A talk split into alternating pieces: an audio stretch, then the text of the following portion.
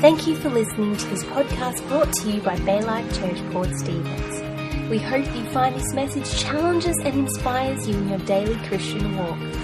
For more information, visit www.baylifechurch.org.au. Let's get into the Word of God. Who doesn't love clothes, hey? I know some of you men actually like clothes too. Don't pretend you don't. Um, there used to be, I think it was Rundle's in Newcastle used to say, clothes makes the man. I still think that's pretty true. And clothes are pretty good for us women too. Who doesn't love chucking clothes out? Is it? Oh, what a shame. What a shame. Turn me off. Okay. That's all right. I can do this. I'm a woman. I can multitask. Um, clothes. Clothes are there to um, protect us when it's cold and it's hot, and they obviously clothe our naked bodies. But they also should look good on us, don't you think? And I love clothes. I don't like spending a lot of money on clothes. So those of you that know me know I'm the bit of the op shop queen. And um, just a few months ago, us Baylife girls had a clothes swap, didn't we? We cleaned out our wardrobes, brought them along, and some of these might even be yours because I bought them. And I often think people must chuckle in this church when I get up here on a Sunday and think, oh, that's my top, they're my pants. Hey, I'm not proud, I don't care. I love clothes, and I don't think you should have to spend a fortune on clothes.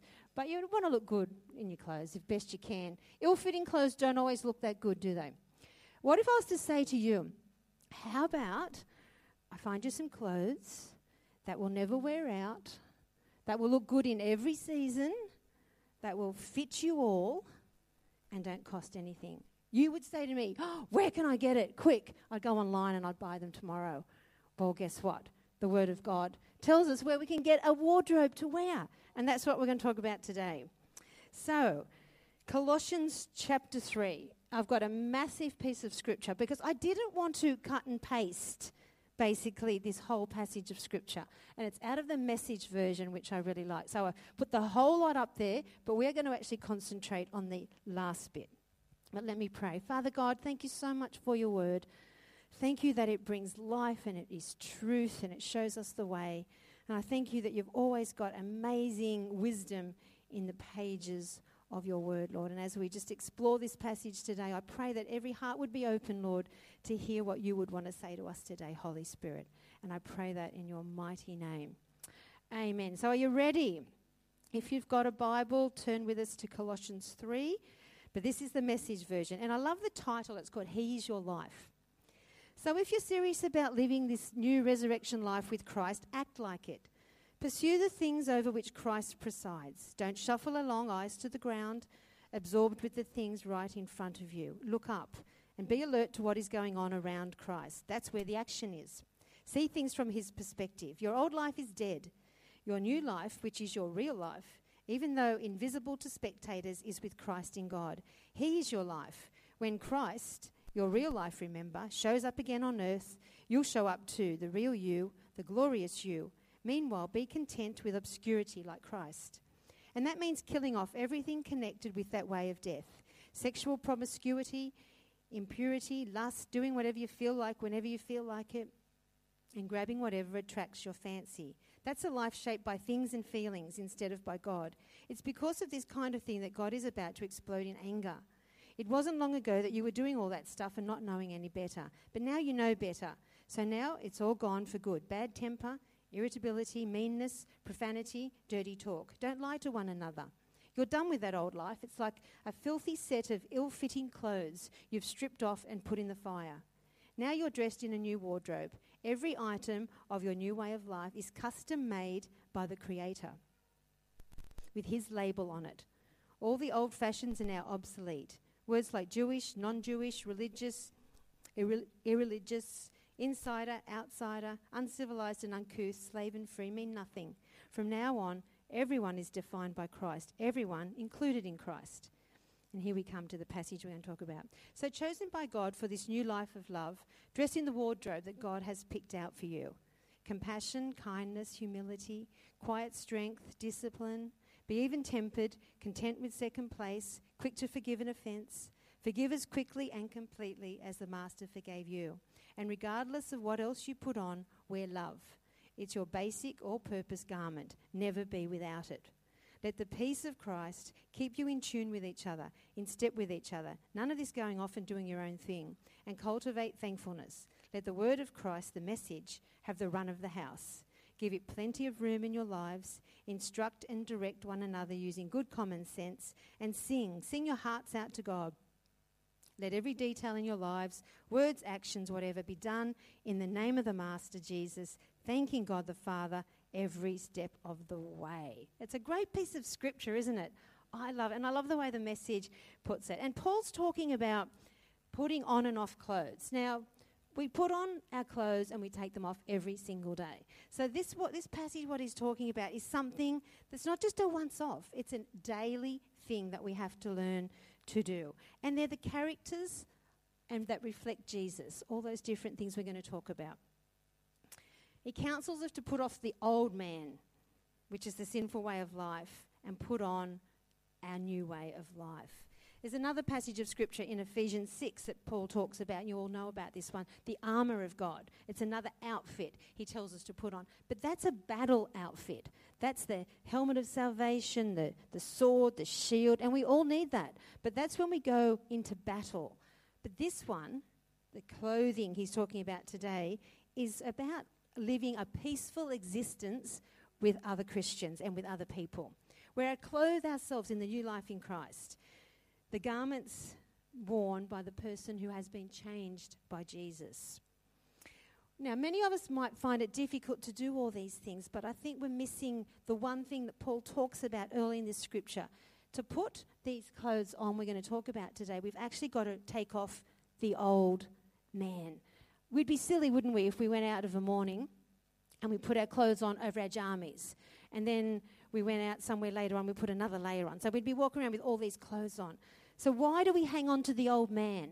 Why do we hang on to that old stuff that we were before we knew Christ? We've got to get rid of that, throw it off, and put on the new clothes. And we're going to do it daily. Okay, so let's have a look at the first item he talks about here. We're going to look at verses 12 to 14. So, chosen by God for this new life of love, dressed in the wardrobe God picked out for you compassion, kindness, humility, quiet strength, discipline, even tempered, content with second place, quick to forgive an offence, and completely forgive. We're going to look at compassion. This we, we call compassion a heart of pity. I think it's a sense of sympathy or empathy with another person, almost putting yourself into someone else's shoes. It's the first thing we need to be doing daily with God is thinking about somebody else. Have compassion for the people that you might be very quick to judge sometimes. Sometimes I think we can maybe look at someone and we go, oh, you know, what's going on here? And we make our little judgments. We often have our own little story going on. Let's not be quick to do that. Let's have compassion. Let God move our heart for those people. What about someone that's disabled, whether it be a mental disability or a physical disability? Compassion for those people and how difficult life can be. Sometimes we can just go through life blind, totally unaware of people around us. What about someone you might work with that constantly talks or whinges and whines? We need to have compassion for that person because you just don't know what is going on in their life. We need to have a heart. So, men, some compassion needed from you when you wake up first thing in the morning, you go out to breakfast, and there's your lovely wife, looking very odd, hair all over the place, old slippers on, and a beautiful old dressing gown. And I do love my dressing gown in the winter. Hands up, all who love our dressing gowns, girls. Yes. So, men, have a little compassion for us early in the morning. And, girls, we need to have a little bit of compassion too for our men folk when they come out of the morning, haven't shaved, haven't brushed their teeth, haven't had their early morning coffee. So it could be a little bit gruff. So we need to ask God for compassion them. And parents, you need compassion for your kids, don't you? Each and every day. When they ask for the fifth time this week, I can't find my school shoes or my school bag. Ah, all you want to do is scream. But we're going to have compassion. We're going to be clothed in compassion. So let's have a heart for people and approach life with compassion. It goes on to the next step and it says kindness. Is action that reveals compassion and arises out of a sense of sympathy. So, compassion is when our heart is moved towards someone. Kindness is then what we do from that. Kindness can take many different forms. It can be a smile to somebody, it can be a kind word, it can be an encouragement, a pat on the shoulder, or a lovely hug, or an invitation to lunch or a coffee with someone, or an offer to help. We're to put on compassion and kindness not just at the beginning of the day, but all through the day as well. So I was thinking, here we go to the props, okay. I know you've been wondering what on earth these are all about. I thought, what's an item of clothing I could talk about that would remind us to be compassionate and kind? So I thought of gloves. Now, because I'm not hands free, it's going to be a bit messy, okay, but that's okay. I thought of a glove. I thought of a nice soft glove, almost velvet. I thought if we remember to wear a beautiful soft glove every day, and all our dealings with people will be kind, because velvet gloves are lovely and soft to touch, aren't they? And so be thinking of that. So when you're thinking kindness, think of a lovely soft glove that you're always touching people with a lovely softness. And another one I thought of we should probably wear regularly is a rubber glove. Oh, darn, it's the other hand. Okay, that's all right. I can do this. Rubber gloves. What do rubber gloves signify?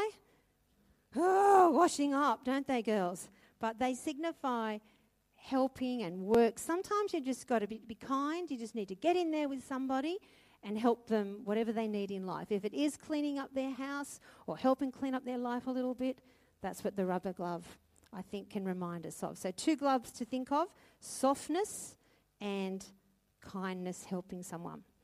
But then I got thinking, wow, I could think of more gloves. All these, oh, my brain just works in strange ways. I kept thinking of all these different gloves because I'm thinking the opposite to kindness and compassion would be meanness of spirit and ignoring the needs of others. So I thought, okay, what's some more gloves I could think of that would signify that? And these ones we're going to chuck out of your wardrobe, okay? So if you've got any of these at home, I know you've all got boxing gloves at home. I know you have. They're going to go in the trash bag, okay? Because a boxing glove, thank you, Karina, for this boxing glove. I reckon some of us actually wake up every day with one of these on our hand. Feisty. Feisty and ready for an argument. Okay, it's like everything you say is like boom, boom, boom. Everything's just this whack back there.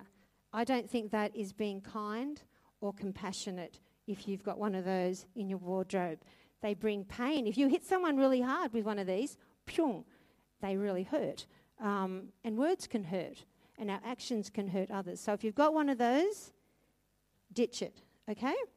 Another one exfoliating glove. I was thinking about this one. Now, boys, do you know what this is for? This is a little test. Chris, do you know what it's for? Oh, you probably do. Greg, do you know what it's for? I didn't mean that. I didn't mean. I just thought because you were young, you might. Do you know what this is for? It's foliating. Good. That's a bit of a clue, wasn't it? I don't know. Men might wear them, but mostly girls, I think, tend to have them in the shower, and they are for. Do you? Ah, roughing up your skin and brushing off old skin, stuff like that, makes you look really nice and shiny and keeps your skin healthy. But if you've got one of these and you put them on first thing in the morning, and your dealings with people are going to be rough and abrasive with people, and you can rub people the wrong way if you're very rough and abrasive. So that is not being compassionate and kind either. So you've got to ditch that one. Okay, gone. Another one. I was having fun with these. Don't worry, I haven't got too many. Disposable glove. Hmm, I have a think what she's going to say about this one. I thought about a disposable glove and I thought, yeah, only, they're only meant to be used once. Compassion and kindness is not just a once off thing. It is something that you have to sometimes get in the trenches with people and hang in there for a long time. Their lives can be messy, but when you're compassionate and kind, like Jesus is, um, that's who he wants us to be. And it's not just a once off. So there's no point having a glove that's just once off because guess what? It takes a while sometimes with people. And the very last one is this big old dirty protective glove. It is very dirty too. I don't know what Greg's been doing, but it's very messy. It's a yard. Tend to put it in the yard. it's the wrong hand. I know it's the wrong hand, but I don't want to keep changing the microphone. You wear this if you're working outside or you're doing something in the yard and you don't want you want to protect your hands. And it's perfect for protecting your hands. But if you go through life putting this on every day, guess what? You never let anybody close. You keep your heart protected, walled up, and compassion and kindness will not flow out of your heart because you're protecting it too much with all this cushioning. That's what it's for. So great for working out in the yard, but not for living life with God. So, did you like those gloves? I thought they were very good. But the two we need to remember is the soft touch and the rubber glove because we're going to be helping people through life. Okay, there we go. This is a little story I found. Many centuries ago, a certain young man from a rural town went to live in a large city and fell in with the wrong crowd. He lived a wild and dissolute life, becoming involved in many hurtful things which almost destroyed him. But he heard a preacher one day, and though he did not particularly appreciate his preaching, he was struck by the man. He went to hear him again, and soon that preacher was able to lead him to Christ. The young man has become famous as the great St. Augustine. This is what Augustine wrote of Ambrose, the pastor of the cathedral in Milan. I began to love him, not at first as a teacher of the truth, which I despaired of finding in the church, but as a fellow creature who was kind to me. What an open door kindness can be. And I think um, a saying John Maxwell always used to say is people don't really care how much you know, they know how much, they just want to know how much you care for people. So let's move on to the third quality in this passage of scripture is humility. And I think this is the chief Christian virtue is humility because it's the exact opposite of pride. We are to put on humility, to think humbly of ourselves. Paul puts it like this we're to regard others as better than ourselves. We are not in any way to consider ourselves superior or others. When we're prideful or self centered, it'll just trip you up in life. And we're reminded in Proverbs 16:18 it says this, pride goes before destruction, a haughty spirit before a fall. And earlier in this passage, Paul speaks of when he talked about there's now no Jew and non Jew, he talks about unity and oneness in Christ. No divisions based on race, culture, wealth, or your home address. We are one. We should never, ever think of ourselves as superior to anybody else. So we need to do that. So I thought, what wardrobe item could I think of for this? And I was thinking of an apron. Here we go. What does an apron signify?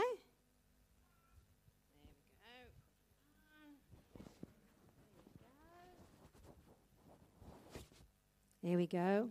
Service. And that's how I think we should be with people. We should be really willing to serve people, to humble ourselves and just work with people. And Jesus is our very best example of this, where he stooped down and he washed the feet of his disciples. And he showed us that's the way you treat people, not in a high and mighty manner, but to stoop down as a servant and serve people. So if we can do that as Christians, I know Jesus would be smiling and proud of us because that's what he's been trying to teach us all through the Bible. And then the very last thing, oh, sorry, where am I up to? Over here, not the last thing. Meekness is quiet strength under control. Do you know what? It takes greater strength to exhibit meekness than it does to burst forth with anger and lose control. It's easy to do that, really easy to fly off the handle, but to be meek and keep that strength under control, it takes a lot of discipline. And that's what Paul is in, um, exhorting us to do in this. Sometimes you just have to set aside your rights. You don't always have to be right and have your voice heard. Meekness is not weakness. Sometimes I think, you know, we have this mentality, go, oh, it's really wishy, wishy-washy and weak. No, it's not. It's a strength, I think, to be meek. You have to discipline yourself not to react and keep yourself under control. Let's be people that are steady and understated rather than be known as people that are loud and overstated. I don't want to be known as a person that's loud and overstated. And Paul says to be content with second place. Uh, life is not a competition to be won, it's a journey to be enjoyed. Um, and as I was writing this, I'm thinking, yeah, yeah, yeah, that's all right. But I'm a very competitive person, for those of you that know me. Our family's pretty competitive. Just come over to our place and play a game, and it's on, basically. And whoever made up that little line that says, um, what do we used to say to your kids all the time? Oh, it's not, matter, it's not whether you win or lose, but it's how you play the game. Thinking, who wrote that? Um, I'm joking. I am joking. Well, kind of joking. Um, it's really good to win, but Paul is telling us here be content with second place. And I think it takes meekness to be content with second place. So my natural um, competitiveness has had to surrender to God, and then there's a meekness has come about me. Um, and it's okay not to win. It's okay. And I love cheering other people on and encouraging them to win in every sphere of life. And Chris gave us a great message last week on living an encouraging life, which was so good. So we want to cheer each other on and not worry, not be worried about winning all the time and being the best in anything. But to put any of these virtues and qualities on, we need the Holy Spirit. We really can't do it on our own. So hard to bring about change of habits and behavior especially this last one of forgiveness. He says, Be quick to forgive an offense. Forgive as quickly and completely as the Master forgave you. What a beautiful thing it is to find forgiveness in a Christian's heart. But you know what? It doesn't mean that we can't air our grievances. It's okay to say how we feel and not to repress an injustice in our life. But we have to say how we feel, and having done that, we've got it out, we forget it, we forgive it, we give it to God, we put it away, and we no longer think about it. Because it's when we go over and over and over again, it begins to take root in here. And of course, Christ's treatment to us is our model. This is what he did when he came for us. He forgave all our unkind thoughts, all our bad attitudes, our mistakes, and our sins that we've done. And this is where some marriages, I think, can stumble. Because the partners, they not only get hysterical, but they get historical. Okay, now there's a difference. Think about it. Historical. When something comes up, they start going back over the past. Oh, that's all right. Remember when you did this and you did that? Pointing fingers and always bringing up stuff. That's not really, it's not even forgiven, is it, really, if it just keeps bringing it up? Imagine if God did that to us. Imagine that. Every time we make a mistake, he goes, Oh, there's another mistake. Remember when you did that? Remember that last time you lied and you did that? God's not like that at all. And He doesn't want us to be like that at all. So when we forgive, it's a journey, I know. Sometimes it's over and over again. We've got to do it. So, how are you at forgiving? Do you hold on to stuff? Do you hold on to stuff too long? Are you able to ask forgiveness when you've made a mistake? And do you find it easy to say sorry? And I just want to honor my hubby for a minute because just this week, sorry, I'm going to tell you a story. Um, um, he said something, and I didn't even really take that much notice of it, to tell you the truth. But he, he came to me the next morning and he said, I just want to apologize to you. And I said, Oh, what for? You know what I'm like. Everything bounces off me. Um, and he said, No, I think I, I, said something quite unkind to you the other yesterday. And um, I realized it was wasn't very nicely, and it wasn't even true. And he said, I think I was doing it just to get a rise out of you. See, when you've been married for 37 years, you know what buttons to push and whatever. But he didn't get a rise. So, hey, she's grown a little bit. She doesn't, she doesn't react as much as she used to. But do you know what? The humility and the genuineness of him, he said, I really didn't mean to say that. I'm so sorry. How can you not forgive someone when they come to you with a beautiful, humble heart? Forgiven, forgotten, never to be brought up again. That's what forgiveness is all about. We need to get good at that. Do you know what? We need to get really good when we've made a mistake to go and say sorry. And, pe- and we just forgive one another. Don't let offense stay in there because it just goes all yucky inside. Um, and then the Apostle Paul says one last thing. And Jane, oh, I can do it now. I can do it. It's okay. I was going to get Jane to come up and help me, but I've got this now. The last thing he says is to wrap it all around with the bond of love. Over all these virtues, put on love, which binds them all together. So, my last little bit here is I'm going to to put this down for a minute.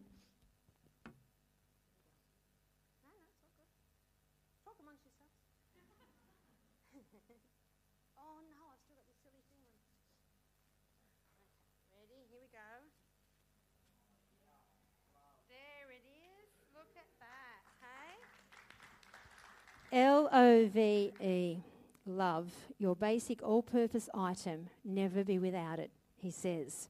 Because love ties everything together like a belt. It's a quality of acceptance of each other, knowing that you're a new person in Christ, and that helps us love each other.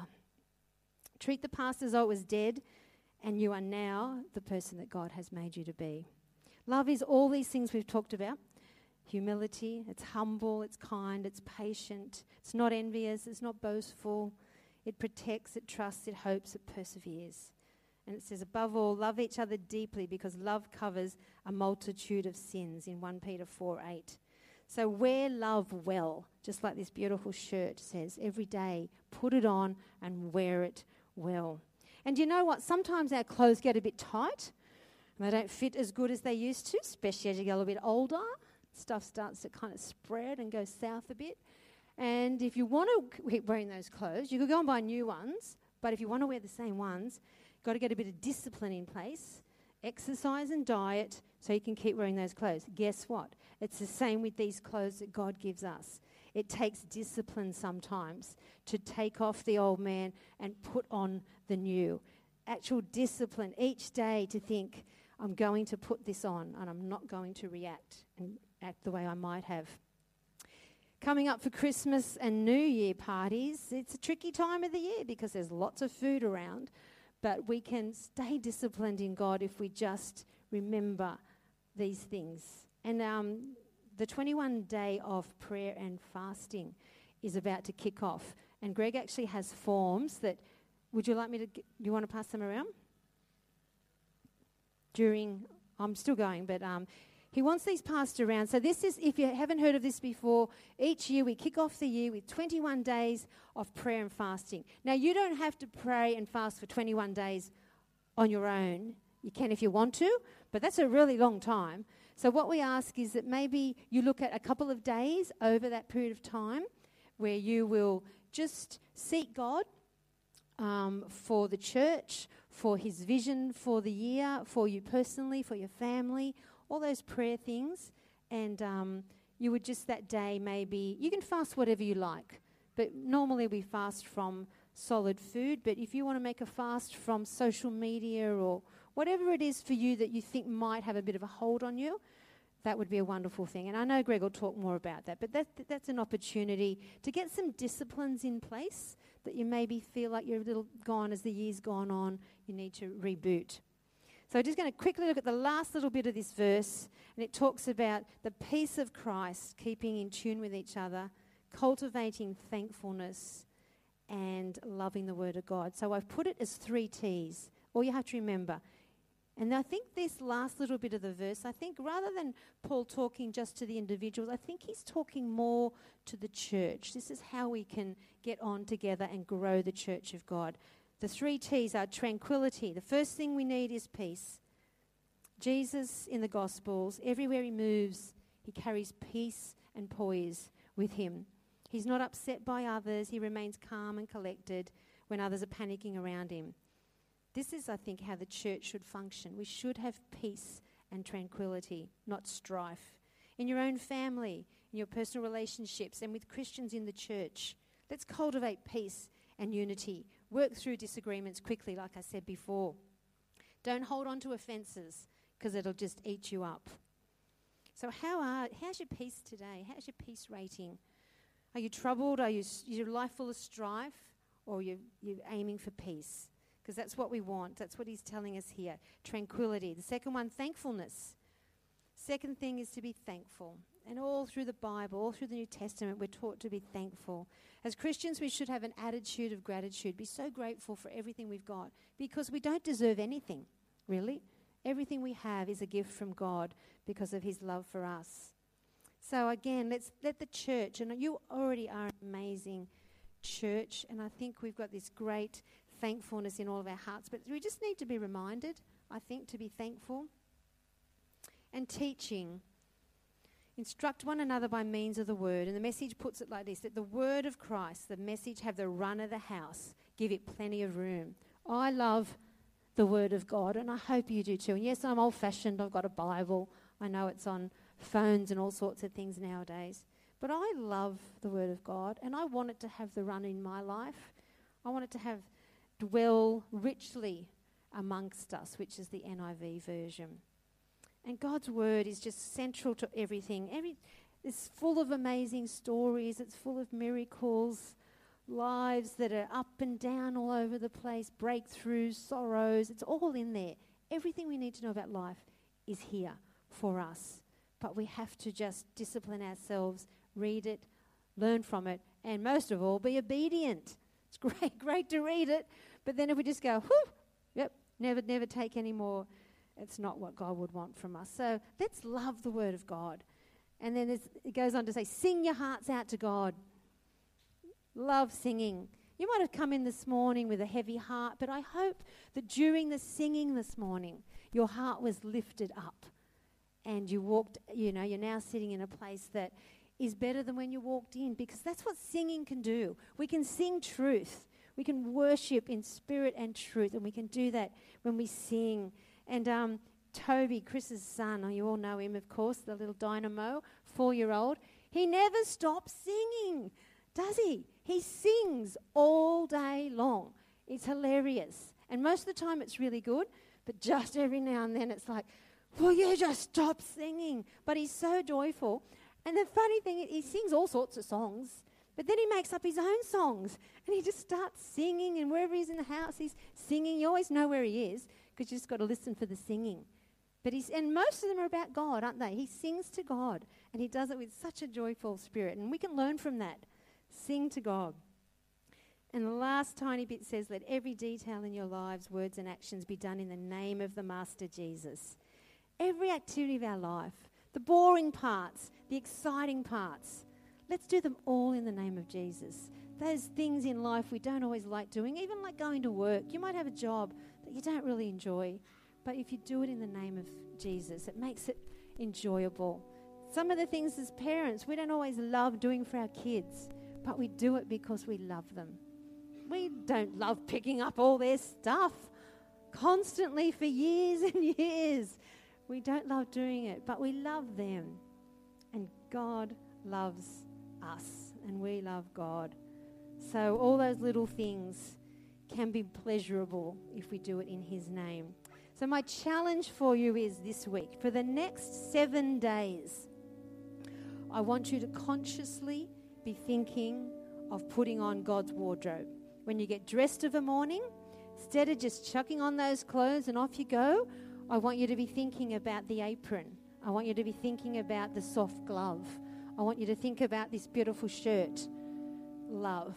And let's see if we just can't get a little shift maybe towards what God might want for us in our lives. we're going to live with unity and thankfulness and a love of the Word of God. So, Father God, oh, thank you so much for your Word. It does bring life. And yes, I can have fun with it, Lord, but God, I know that it just enriches our heart when we can live our life your way. Jesus, you are the living example of how we should live our life. So I pray, God, today that each and every person would take something away from today.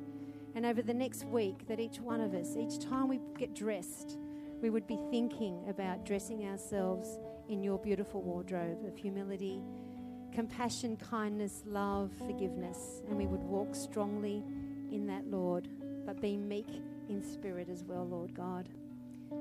And before we finish up, I would just want to ask anyone, with all eyes closed, if you've never made that decision to actually ask Jesus into your heart, it's pretty hard to do all this stuff I've been talking about, putting on all these clothes. First, you've got to know the Master. You've got to know the one who loves you so much that he gives us all this beautiful wisdom. So if you've never made that decision and you'd like to today, be the best decision you'll ever make in your life.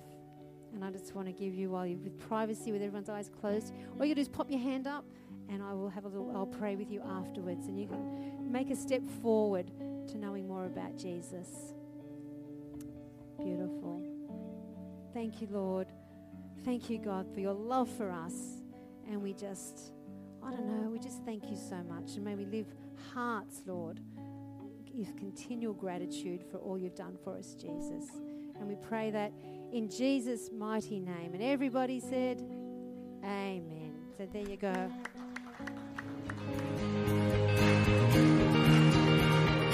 Thanks for listening to the message today brought to you by Baylife Church.